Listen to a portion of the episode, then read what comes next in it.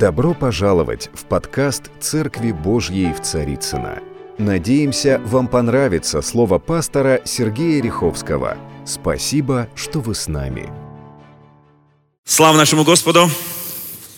Итак, я обозначил тему с таким несколько вызывающим названием «Ложный и легкий путь. Знак вопроса». В первом послании святого апостола Иоанна Богослова в первой же главе написаны очень важные слова. Я их прочту. О том, что мы слышали от начала и видели своими очами, что рассматривали, что осязали руки наши о слове жизни, то есть слово жизни – это наш Господь. Ибо жизнь явилась, и мы видели, свидетельствуем, возвещаем вам сию вечную жизнь, которая была у Отца и явилась нам. То, что мы видели, слышали, возвещаем. И вот благовестие, стих 5, который мы слышали от Него и возвещаем вам. Бог есть свет, и нет в нем никакой тьмы. Аминь. Слава нашему Господу. Если же говорим, что имеем общение с Ним, а ходим во тьме, то мы лжем и не поступаем поистине. Если же ходим во свете, подобно как Он во свете, то имеем общение друг с другом. И кровь Иисуса Христа, Сына Его, очищает нас от всякого греха. Вот такое удивительное место Священного Писания. Дальше написано, если говорим, что не имеем греха, обманываем самих себя, и истины нет в нас. Если исповедуем грехи наши, то Он, будучи верен и праведен, простит нам грехи наши и очистит нас от всякой неправды. Вот так удивительно Священное Писание говорит о нашей земной жизни, о нашем пути жизни, о нашей вере или о неверии. Священное Писание очень конкретно и откровенно показывает нам путь истины. Позвольте мне кое-что еще прочитать из э, э, второго послания а, апостола Павла из пятой главы. Вот что здесь написано. «Ибо знаем». Павел утверждает, что все мы это знаем. Это не какая-то тайна, не какой-то, не какой-то секрет, что когда земной наш дом – это хижина. Священное Писание называет нашу плоть, наше тело земным домом. Не в смысле квартира там, или частный дом, там, или коттедж, или комната в общежитии. Нет, нет, нет. Он называет, те рушатся и будут рушиться, потому что у нас так строят. Знаете, я когда э, был в Дамаске, э, выполняя два года назад гуманитарную миссию помощи э, там церквям, народу Божьему, привозили медикаменты и э, продукты и так далее, то я был в том доме, где когда-то, ну там он сохранился, э, находился по преданию апостол Павел. И знаете, потому что этому дому почти три тысячи лет. Вы знаете, он стоит – у нас иногда говорят, вот 50 лет уже дом, пора его как-то так рушить. Как-то он слабо построен, и он не устоит. А вот там стоит. И я удивился. Но здесь написано не о хижине, как доме. Хотя здесь написано, наш земной дом, эта хижина разрушится. Мы имеем от Бога жилище на небесах, дом нерокотворенный, вечный. Слава Богу! У нас есть величайшая надежда в нашем Господе. Вот этот дом. От того мы и воздыхаем, желая облечься в небесное наше жилище. И вот здесь написано, только бы нам одетым не оказаться нагими, то есть раздетыми, да? Ибо мы, находясь в этой хижине, воздыхаем под бременем, потому что не хотим совлечься, но облечься, чтобы смертное поглощено было жизнью. И вот чуть дальше написано, мы ходим верою, и вот чуть позже, чуть дальше написано, да, 10 стих. «Ибо всем нам должно явиться предсудилище Христова, чтобы каждому получить соответственно тому, что он делал, живя в теле, доброе или худое». Итак, Священное Писание очень конкретно, без каких-то намеков, очень четко показывает, что каждый человек, каждый человек – живущий на земле, однажды предстанет пред суд Божий. Вы знаете, у нас сейчас начались уже пасхальные или предпасхальные дни. И мы радуемся, что у нас впереди столько будет много радости. Радости от Пасхи, радости от восклицания «Христос воскрес, воистину воскрес». И вот эта радость, она настолько насыщает нас и поглощает нас. Но что мы будем говорить в этот день Пасхи? Мы будем читать из 15 главы 1 послания Коринфянам, где очень четко написано о том, что Иисус Христос, первый из умерших, первый воскрес из мертвых – Послушайте, мы будем говорить о том, что Бог силы своей, о смерть держала твое, ад, где победа твоя. Они впились в пронзенное тело Христа и проиграли эту битву, потому что Иисус победитель. Слава нашему Господу. И мы во Христе победитель. Будем праздновать Пасху и радоваться, что смерть поглощена победой Христа. Мы будем радоваться, что наша жизнь, она вечная. Мы бессмертны по своей сути. Нет, не это тело, а наш дух и душа, они бессмертны. Эта хижина разрушится, но нас ожидает другая, другой дом, то, что нерукотворенный, вечный, который никогда не будет разрушен.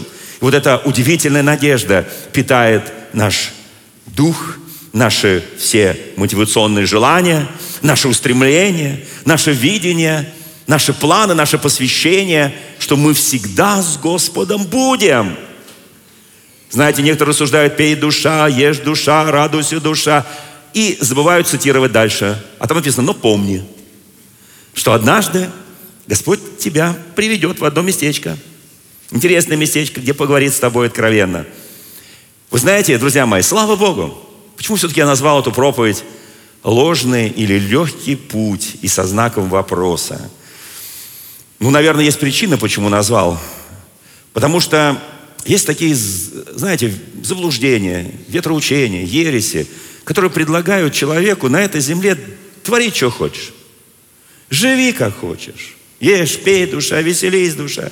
То, что здесь написано, ну, ну написано, ну для кого-то, видимо, написано. Ну апостол Павел пишет Каримской церкви, мы знаем, должно нам явиться пред судилище Христово, чтобы каждому получить соответственно тому, каждому получить соответственно тому, что он делал, живя в теле, доброе или худое. В этой же главе написано, кто во Христе, тот новое творение. Потому что через Иисуса Христа Бог примирил нас с собой и дал нам служение примирения. Там так написано. Слава нашему Господу. Вы знаете, мы люди, которые примиряем себя с Богом, примиряем других с Богом. Это особое служение. Почему в церкви вот в 21 веке, вот в 21 году и последующие годы, если живы будем, если живы будем, и угодно будет Господу, да, то сделаем очень многие вещи для Бога. Уверен, что пришло время массированного евангелизма – проповеди Евангелия, чтобы не было вот этих худых, ложных и легких путей, которые заканчиваются пропастью и заканчиваются адом. Бог так любит весь мир, что отдал Сына Своего Единородного, дабы всякий верующий в Него не погиб, но имел жизнь вечную. И эту божественную любовь Бог доносит. Знаете, как написано Первое послание Иоанна в первой главе, 7 стих. «Если ходим во свете, подобно как Он во свете, то имеем общение друг с другом, и кровь Иисуса Христа очищает нас от всякого греха». Да, все мы согрешаем. Да, мы согрешаем. Я не знаю человека, который не согрешает. Кто-то в мыслях. Для кого-то просто подумать о другом человеке – это уже грех. Даже не сказать. Даже не посплетничать. Просто подумать. Некоторые достигли определенной степени освящения. И для них некий, может быть, даже взгляд брошенный, знаете, такой он сверкнул глазами на тебя.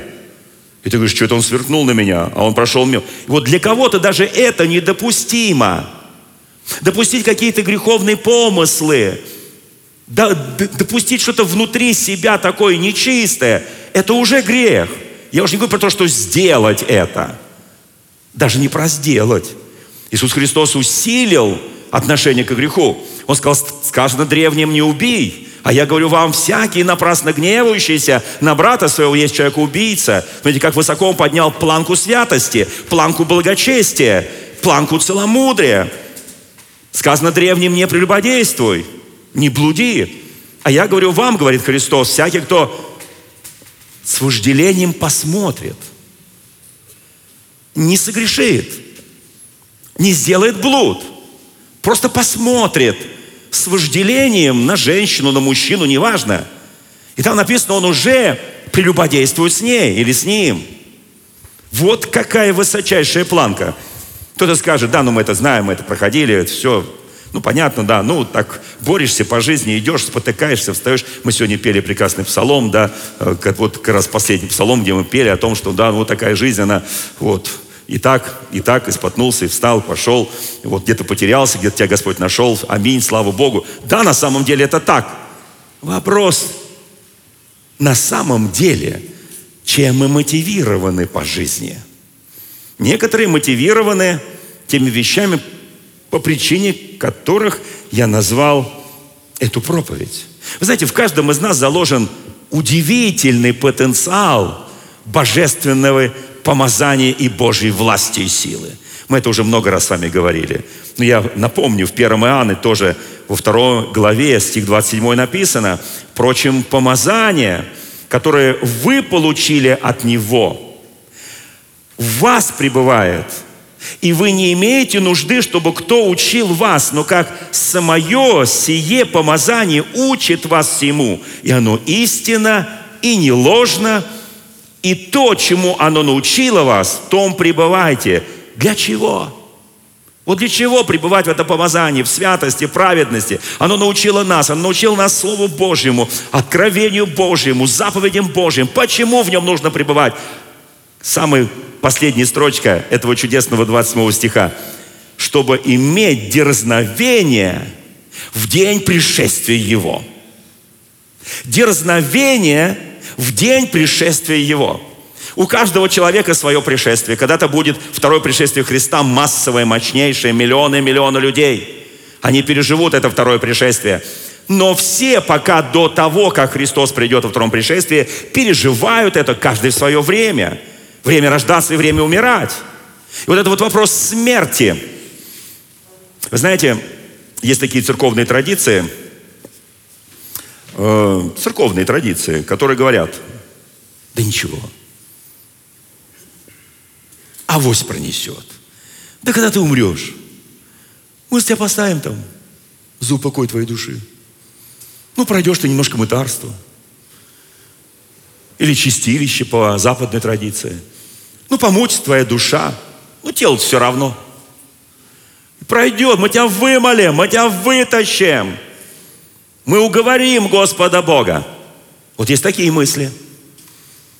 Знаете, конечно, я очень благодарен, что в Восточной Церкви, мы, собственно говоря, принадлежим восточному христианству, это не стало доктриной, это не стало каноном, это осталось только ну, в неких обычаях, в неких, так сказать, церковных даже обычаях. Я сейчас не буду называть название церквей.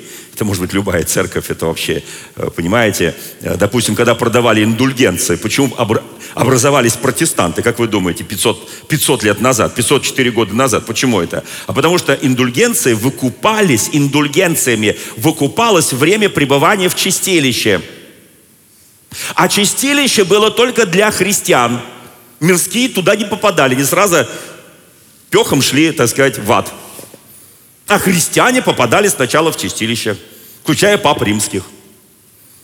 Я ничего не имею против, но это, это в церкви Рима является доктриной.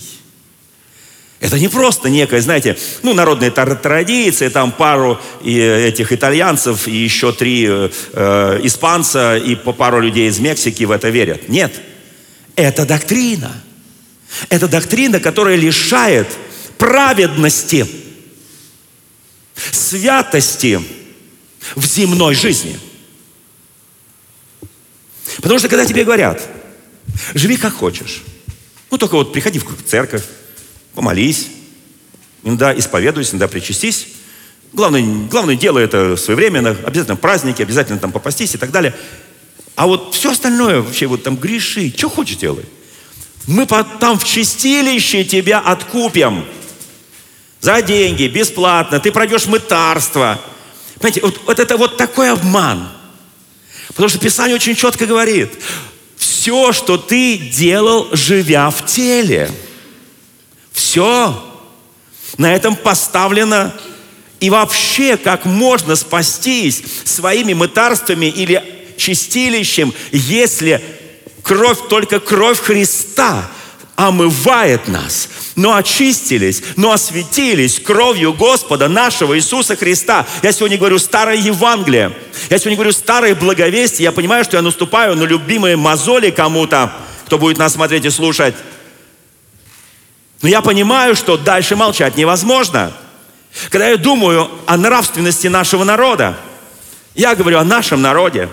Когда я думаю о праведности, когда я думаю о количестве, извините меня, алкоголиков, брошенных детей, разведенных, одиноких матерей, одиноких мужей, о пьющих, когда я думаю об этих всех извращениях, которые дьявол внушил, о повальном блуде, о прелюбодеянии, которое уже даже не считается блудом. Это просто маленький легкий флирт, ну мы, мы переспали там, ну и все. Я даже ее лицо не помню, не хочу даже помнить.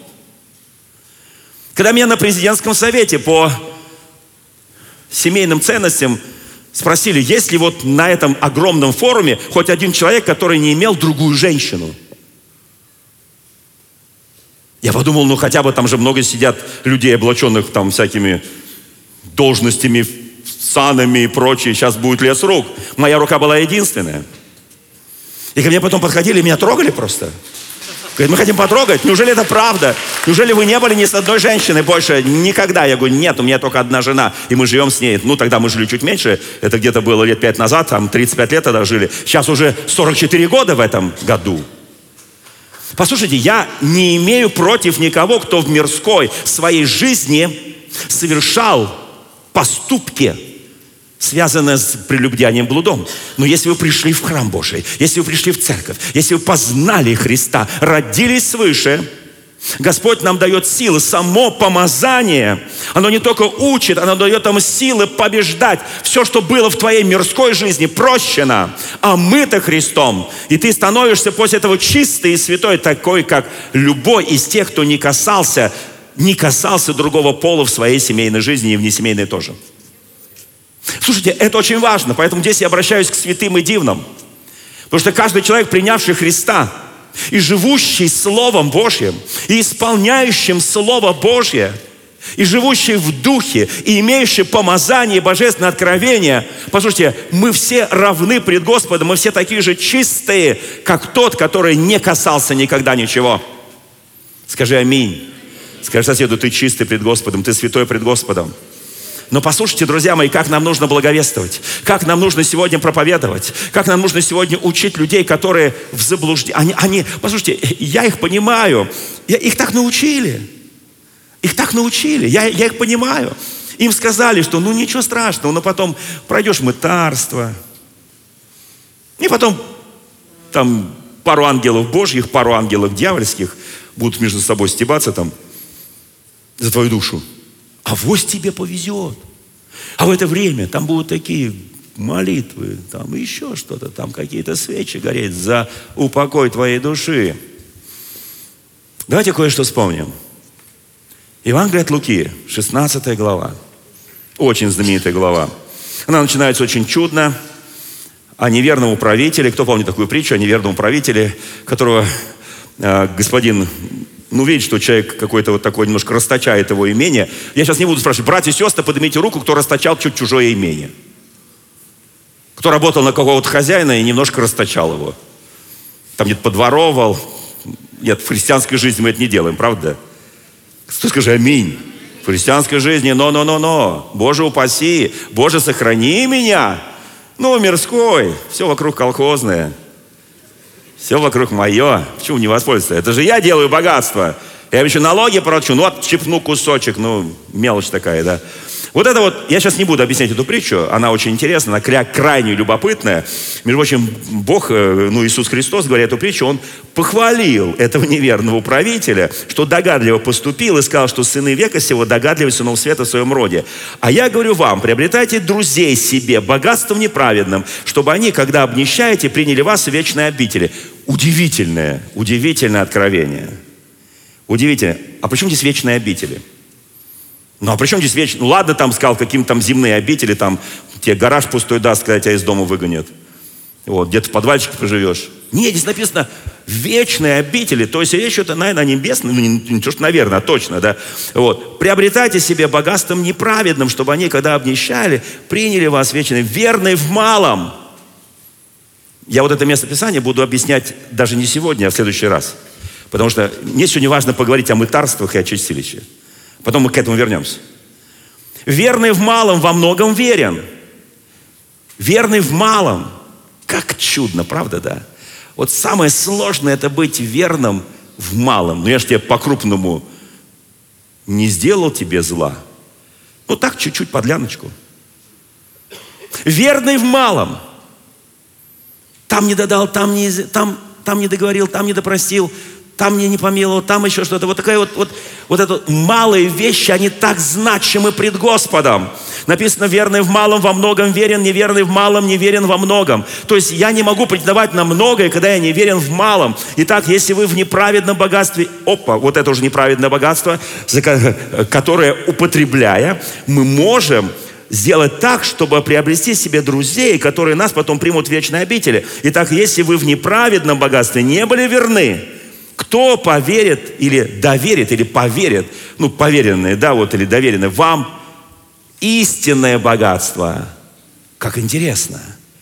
Если вы в неправедном богатстве, в неправедном, услышите меня, в неправедном, не в праведном, а в неправедном, не были верны. Как можно быть верным в неправедном? То кто доверит нам настоящее? Более подробно я буду объяснять в следующий раз.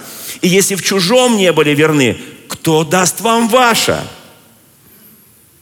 Да при чем тут чужое, Господи? Ну что ты мне навязываешь это чужое постоянно? Неправедное, чужое. У меня вообще своих проблем очень много в этой жизни. Мне бы свое поиметь. Я показал бы тебе свою верность. Я показал, как я умею все делать. Как у меня все вот спорится. Вот, Господи, дай мне, дай мне много, дай мне, Господи, много. Дай мне мое. И ты увидишь, какой я человек. Бог говорит, не верю. Знаете, прям по Станиславскому. Не верю. Потому что если ты в малом не был верен, в чужом не был верен, как ты можешь быть верен во многом и в своем? Ну как же это мое, даже рубашка ближе к телу. Какому телу? Который потом... И все. Вот к этому.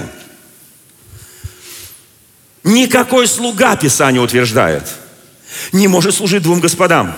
Ибо если одного будет ненавидеть, а другого любить, или одному станет усердствовать, а другому не родить, не можете служить Богу и мамоне. И дальше он пишет интересную фразу, 16 стих. Законы пророки до Иоанна, креститель имеется в виду. С сего времени Царство Божие благовествуется – я очень хочу, чтобы каждый в народе Божьем был благовестником, чтобы каждый в народе Божьем был исполнен благодатных даров Святого Духа, имея откровение на каждый день, имея видение и познание на каждый день. Потому что Слово, Евангелие благовествуется, Евангелие благовествуется. И это благовестие, оно должно... Послушайте, когда мы начинаем что-то делать для Господа, Он нам дает дары, Он нам дает силу, Он нам дает власть. И твои слова, они будут наполнены Его божественным словом и откровением. Когда я ничего не делаю, когда Евангелие не благовествуется, Бог говорит, зачем мне тебе давать чего-то? На попрание псам, если только, да? Слушайте, друзья мои, и здесь написано дальше.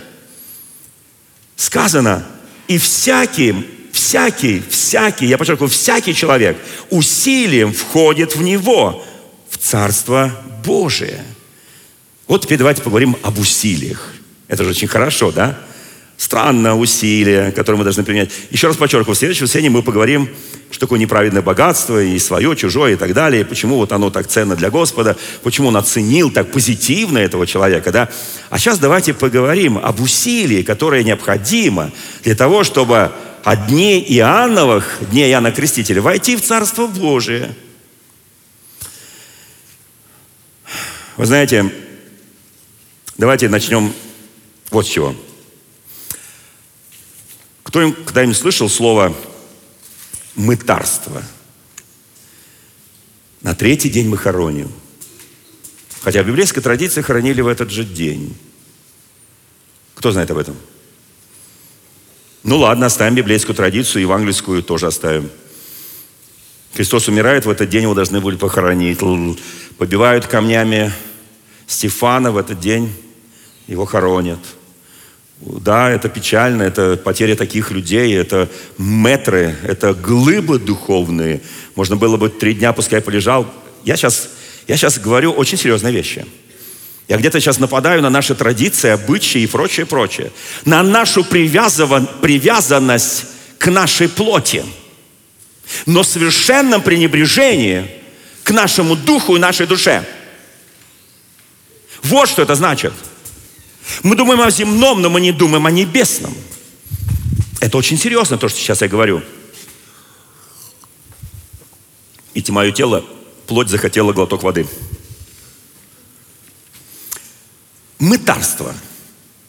Мытарство это для кого? Для плоти? В том предании, которое у нас как бы есть, третий день, третий день, за три дня душа должна пройти 20 мытарств. Кто знает об этом? Если не хватает времени, то 9. А если вообще не хватило, еще 31. Итого 40. Но Христос был в пустыне 40 дней.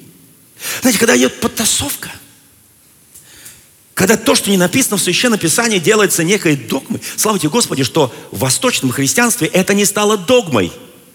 Но если мы увидим самую знаменитую картину, которая написана о мытарствах, некой Феодоры – о мытарствах. Если можно, вот оно, мытарство.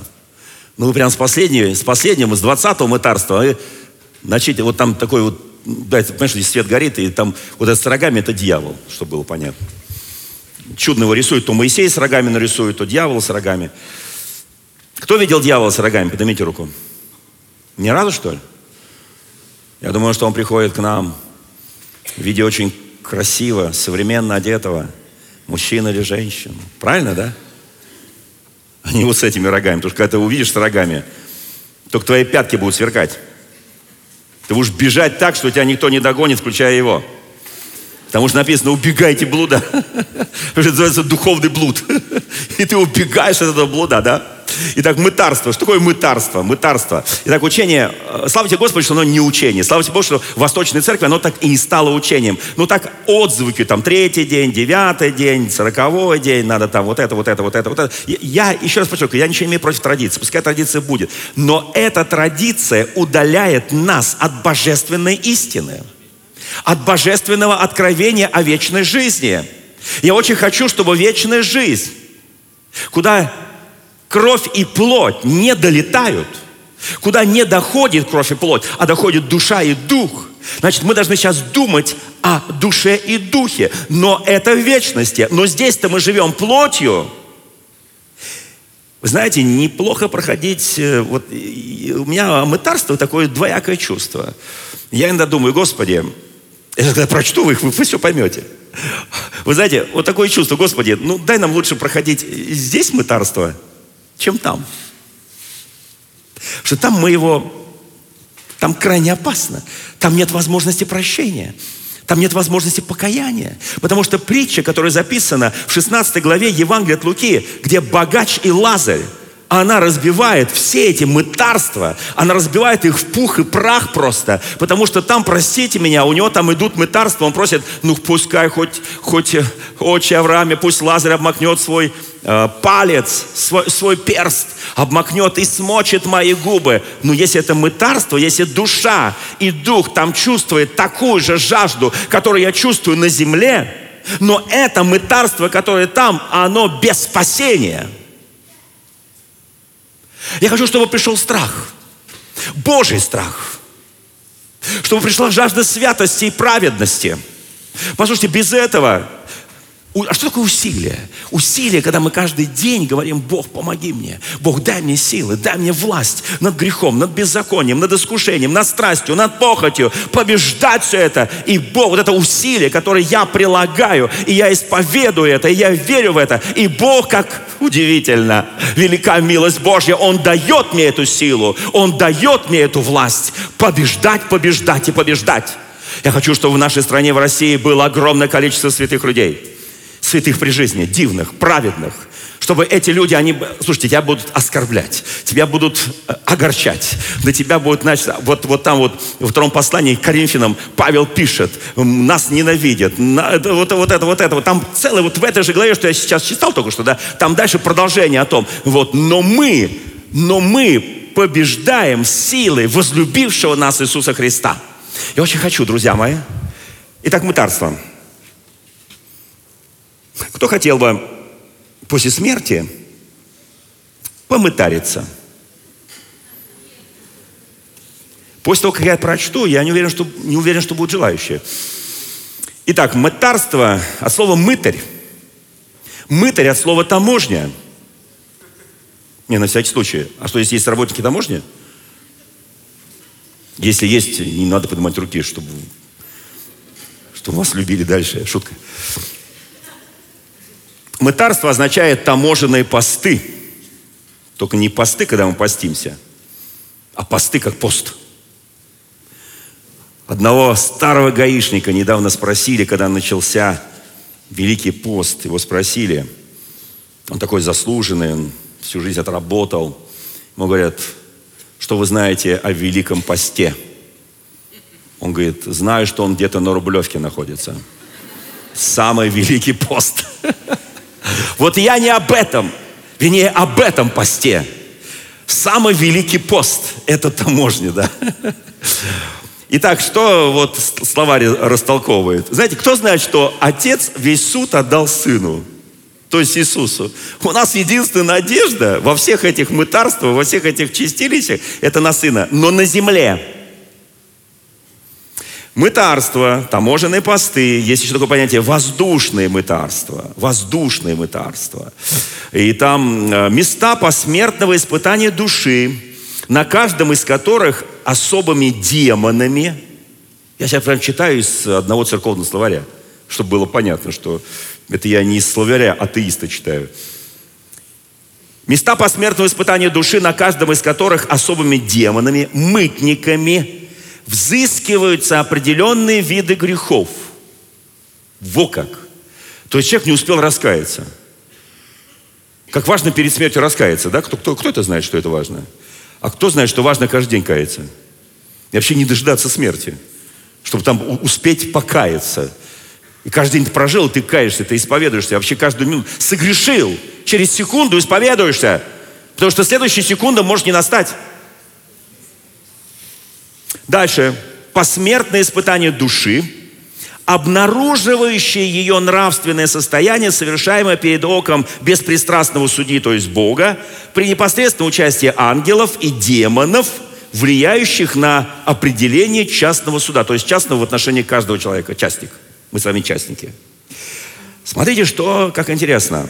Когда я, когда я стал изучать этот вопрос, я стал, я стал, читать некоторые вот предания, там, особенно жизнь преподобного Василия есть такой мощный такой человек. И там написано, что когда человек умирает, то два ангела ведут его по этим мытарствам, из которых число 20. Вот здесь мы как раз видели, 20 самый. И что мытарствами управляют бесы. То есть мы здесь с ними не навстречались достаточно. Туда, туда приходишь, и там тебя ждут бесы. Кто в это верит? Правильно делаете, что не верите. Меня там будет встречать небес точно. Вы скажете, как ты можешь в это верить? А знаете, а Иов говорил, я знаю. Он не говорил, я просто верю. Я говорю, я знаю. Мои глаза его увидят мои глаза Он восставит из праха. Я знаю. Апостол Павел говорит, я знаю, в кого я уверовал. Я знаю. Потому что для меня жизнь Христос, смерть приобретение. И я живу с вами, драгоценные братья и сестры, чтобы вместе умирать и вместе жить. Потому что Павел говорит, я каждый день умираю, чтобы каждый день воскресать для моего Христа. Вот она наша Пасха. Мы живем в ожидании Пасхи, все верно. Очень важно знать вот эти вещи, которые не имеют ничего общего со священным Писанием. Там меня не будут бесы встречать. Если, конечно, человек вот становится отъявленным беззаконником, ну, конечно, там тебя будут встречать, извини меня, бесы. Пытающие, вот эти бесы будут пытаться забрать проходящую мытарство душу в ад. Бесы представляют ему список грехов, относящихся к данному мытарству. Например, на, мета, мытарстве лжи список поступков произнесения неправды. Задам сейчас вопрос. Братья и сестры, в своей христианской жизни, я сейчас не христианскую даже не трогаю, у нас были моменты, когда мы говорили неправду. И в следующее мгновение, после того, как сказал неправду, ты в ней покаялся, правда, да? Потому что копить грехи – это безумие просто. Ты их просто забудешь и, и все такое прочее, да? И ты раскаиваешься в этом и творишь достойный плод покаяния, правильно? А что такое плод покаяния? Ты говоришь правду теперь. Кто скажет аминь? Поэтому вот и он так ждет, этот бесеночек. И человек говорит, вот, вот у тебя список. Покаялся во всем? Нет. Все, хватает. Ангелы, тоже там же рядышком. Они добрые дела, говорят, давайте взвесим совершенные душой при жизни. В случае, если добрые дела перевешивают злые, душа переходит к следующему испытанию. Если злые дела перевешивают добрые, и ангелам нечего предъявить для оправдания души, бесы уносят душу в ад. Когда же для оправдания, когда же ангелы представят добрые дела к оправданию души, и злые духи припомнят столько же грехов, то есть будет 50-50 равновесие, да, тогда побеждает человеколюбие Божие. Список добрых дел ведется ангелом-хранителем, который дается каждому человеку при крещении. Список грехов несет бес, посылаемый сатаной каждой душе и так далее, и так далее, и так далее. Вот я кое-что прочел о мытарствах. Слушайте, друзья мои, теперь список, как я обещал. Но я сразу хочу сказать, я не верю в это. Я не верю в это. Да, потеря близкого человека. У меня умер папа. У меня отошла Господу мама. Это всегда боль. Это всегда больно. Это всегда слезы. Ты теряешь человека, который, друзья, которые уходили не своевременно. Ты думаешь, не своевременно, Господи. Братья и сестры, которых провожаешь и понимаешь, что, ну, он ушел, ему 19. Боже, я хранил такого в нашей церкви. Понимаете, и ты понимаешь, что такая боль. Но ты понимаешь, что этот человек, он жил жизнью христианина. У него есть будущность и надежда. И в момент смерти уже ничего поменять нельзя. И ты веришь и говоришь, Боже мой, я верю, что если он в чем-то при жизни не испытывает, он успел сказать тебе эти последние слова, как разбойник на кресте, помяни меня в царстве твоем, и был услышан. Я сейчас быстро прочитаю список мытарств. Извините, я должен прочитать. Мытарство празднословия, первое. Безрассудные беседы, бесчинные песни, смех и хохот – Мы все этим страдаем. Смех без причины – признак знаем чего. Хотя, если попытаться услышать нашу совесть в этот момент, еще можно как-то разобраться с этим. Вы знаете, на самом деле, одному человеку сложнее с этим разобраться, поэтому нуждается в помощи Господа. А с Богом это проще. Итак, смотрите. Мытарство празднословия. Разберись при жизни. Мытарство лжи. Второе – неискренность исповедания грехов, напрасное призывание имени Господа. Здесь все понятно. Мытарство третье. Осуждение клеветы. Грешников, виновных в грехе осуждения, истязуют вот эти вот там, видимо, бесы эти, как противника Христа. Странно, как они истязуют, как противника Христа, да?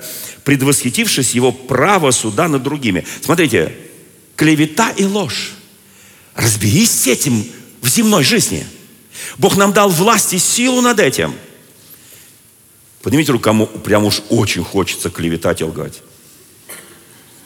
Как сказать, пастор, мы тут сидим святые, праведные, вы только нас назвали. И такой, такой вызывающий вопрос. А я не хочу. Там мытарств не будет. Там чистилища не будет. Потому что все, что мы делаем, живя в теле, вот это будет. Мытарство чревоугодия. Кто бы знал грань, да? Мытарство ленности, тунеядцы. Помните, кто помнит, да? Тунеядцы. Кто там еще? А? Алкоголики, тунеядцы, да. Вот. Но здесь мытарство ленности означает тунеядцы, работники, бравшие плату и не трудившиеся. О, как завернули бравшие плату за свой труд, при этом не трудились. Вот они, вот они, вот эти вот ребята тунеядцы, мытарство ленности. Мытарство воровства, ну здесь все понятно. Мытарство сребролюбия, скупости. Это касательно, они объясняют богатых и бедных тоже. Э, мытарство лихаимства – неправедных приобретений, ростовщество, взятничество. Но он здесь, э, вот, э, уважаемый служитель, пишет о том, что это все, частый грех в политике и бизнесе. То есть нас с вами это не касается, да. У нас лихаимства нет, правда, да? Кто скажет аминь? Мытарство неправды, неправедные судьи, только судьи касательно – из корысти оправдавших виновных, осуждающих невинных, люди, не дающие наемникам установленные платы. Мы так кидали людей? Был такой киныш? Договоришься об одном, скажешь, ты неправильно сделал, на тебе половину, все, уходи. Не уйдешь, сейчас полицию вызову. Мытарство зависти, это уже десятое мытарство. Зависть никого не щадит, мы это знаем. Мытарство гордости, гордыни, смертный грех, как его называют еще. Мытарство гнева и ярости. Чудное мытарство, да? А мне просто интересно, как там будет с тебя это вышибать-то? Ты же должен там пройти эти мытарства, осознать, успеть покаяться и, возможно, попасть в правильное место – Мытарство чародейства, мытарство обаяния, мытарство призывания бесов, мытарство убийства, мытарство блуда, блудные мечты, помыслы, мысленные услаждения, порочное осязание, страстные прикосновения. Ну, здесь все понятно, да. Мытарство прелюбодеяния, супружеская неверность, осквернение своего ложа блудом, насилие. Мытарство садомских грехов, кровосмешение, рукоблудие, уподобление скотам, противоестественное и прочее. Мытарство ересей – неправедное мудрствование в вере, отступничество от исповедания. И последнее – мытарство, немилосердие, жестокосердие, отказ в милостыне, жестокость к нуждающим. Это может помешать войти в ад. Вот такие мытарства. Знаете, какой я дам свой совет сейчас? И на этом закончу первую часть этой проповеди. Совет очень простой. Дорогие мои, Величайший Давид, согрешивший с Версавии, он написал 50-й псалом. Вот его мытарства были. Его мытарства были на земле. Он просил, умолял, он терзался, он стонал, он плакал, он разрывал свои одежды, когда умер ребенок – он посыпал свою голову пеплом. Он никого не хотел видеть. Он не хотел ничего есть. Вот они, настоящие мытарства. Но эти мытарства, когда он пишет 50-й псалом, «Тебе единому согрешила, пред тобой одним, неугодный в очах твоих сделай, помилуй меня, Господи, прости меня». Он там пишет, «Духа Святого не отними от меня». И дальше он пишет, «И я буду обличать беззаконных в их беззаконие». Он прошел вот эти мытарства, он стал чистым оттуда, когда у него восстал против него. Его сын, старший сын, Авесолом, когда он осквернил его жен, когда он сделал много, когда он убивал его людей, когда он лгал людям. Послушайте, сердце человека прошед, послушайте, когда мы проходим мытарство на земле, наше сердце становится мягким, податливым. Оно способно быстро к покаянию, оно способно близко к осознанию греха. Оно проходит все это, и, и, и, и Бог прощает, и Бог дает милость, и Бог прощает. Послушайте, и когда Авесолом на него восстал, и когда убили Авесолома, воины Давида, и принесли ему эту весть, он плакал – Потому что сердце было другое. Потому что он понимал, что он потерял его безвозвратно. Он понимал, что он-то войдет на лон Авраамова. А это потеря, безвозвратная потеря. И ничего больше, никогда больше, он его никогда не увидит. Послушайте, есть вещи, которые безвозвратны. Не доводи до безвозвратности, но сердце, способное вместить в себя любые испытания, любую боль, это сердце христианина, рожденного свыше. Моисей 40 лет страданий, еще 40 лет, как водил народ Божий по пустыне – 40 лет, вот это были мы... Нет, первые 40 лет это было наслаждение жизнью. Принц Египта. Потом 40 лет, 40 лет, 40 лет страданий. Он предан своим народам, он предан Египту, он предан своими близкими. Он нашел себе там какой-то приют. Он, он просто пастух, 40 лет пастух. Да, там есть семья, небольшая семья, есть жена, есть пару детей. Все. И дальше бессмысленность. Моисею, у которого колоссальный потенциал, и дальше бессмысленность. Но вот эти 40 лет Бог увидел, что он наикратчайший человек, живущий на земле. Потому что он за эти 40 лет мы не считаем, что он произнес хотя бы «О Бог, где ты? О Бог, за что, почему?» Это так похоже на нас бывает. Бог, Почему ты допустил это, Бог? Бог говорит, я хочу здесь на земле, чтобы ты усилием брал это царство Божье, что ты прошел, что ты работал над собой, над своей душой, над своим духом, над своим телом, над своим разумом, над своими желаниями, помыслами, мыслями. Я хочу, чтобы мы проповедовали это людям, чтобы люди не надеялись, что там после жизни их, когда они умрут, кто-то их там вымолит. Не получится. Иов, вот эти несколько дней, которые Иов лежал прокаженный, потеряв все. Детей, богатство, славу. Такие мытарства. Но это мытарство на земле. Такое очищение, но это очищение на земле. И когда нам говорят, вот он назвал свою жену безумной, послушайте, я, я, я, я вообще говорю, Господи, это мужественная женщина. Потеряв все, она не сошла с ума. И потом от нее же родятся самые красивые дочери и самые мужественные сыновья. Иаков пишет в пятой главе, пусть тот знает, кто, обративший грешника от ложного пути его, спасет души его от смерти и покроет множество грехов. Так пишет Иаков в пятой главе 20 стихом. Пусть тот знает. Я очень хочу, чтобы в нашей церкви, я продолжу эту проповедь в следующий раз. Я очень хочу, чтобы в нашей церкви поднялась мощнейшая волна. Волна евангелизации. Волна благовестия. Прочитайте места Священного Писания, еще раз в них, не в них. Послушайте, мы часто держимся за свою жизнь, а нас дьявол говорит, я хочу тебя загрузить проблемами чтобы у тебя были одни проблемы, проблемы, проблемы, чтобы ты никогда не открывал рот для благовестия, чтобы ты никогда не благовествовал Евангелие, чтобы ты никогда не проповедовал людям, чтобы они жили в своих вот... Послушайте, вот они, они знают, они знают, что придет день, когда они перейдут, и кто-то их вымолит. не получится. Я хочу это еще раз, еще раз. И в следующем воскресенье я коснусь того, что я говорил о неправедном, вот, о неправедном богатстве, которое Бог нам ставит в пример, да. И мы, нач... и мы еще раз посмотрим эту притчу о богаче и Лазаре и поговорим еще о очень важном, о том, что Священное Писание, вот знаете, вот, что для меня важно, что в Священном Писании нет этих вещей. Это мы придумали мытарство, это мы придумали чистилище, это мы возвели в ранг того, чтобы на земле творить любые свои беззакония в надежде, что кто-то потом нас там вымолит. Следующее воскресенье я коснусь этой темы. Не вымолит. Не вымолит. Не вымолит. Дорогие друзья, спасибо, что были с нами. И до встречи на следующей неделе на подкасте «Церкви Божьей в Царицына.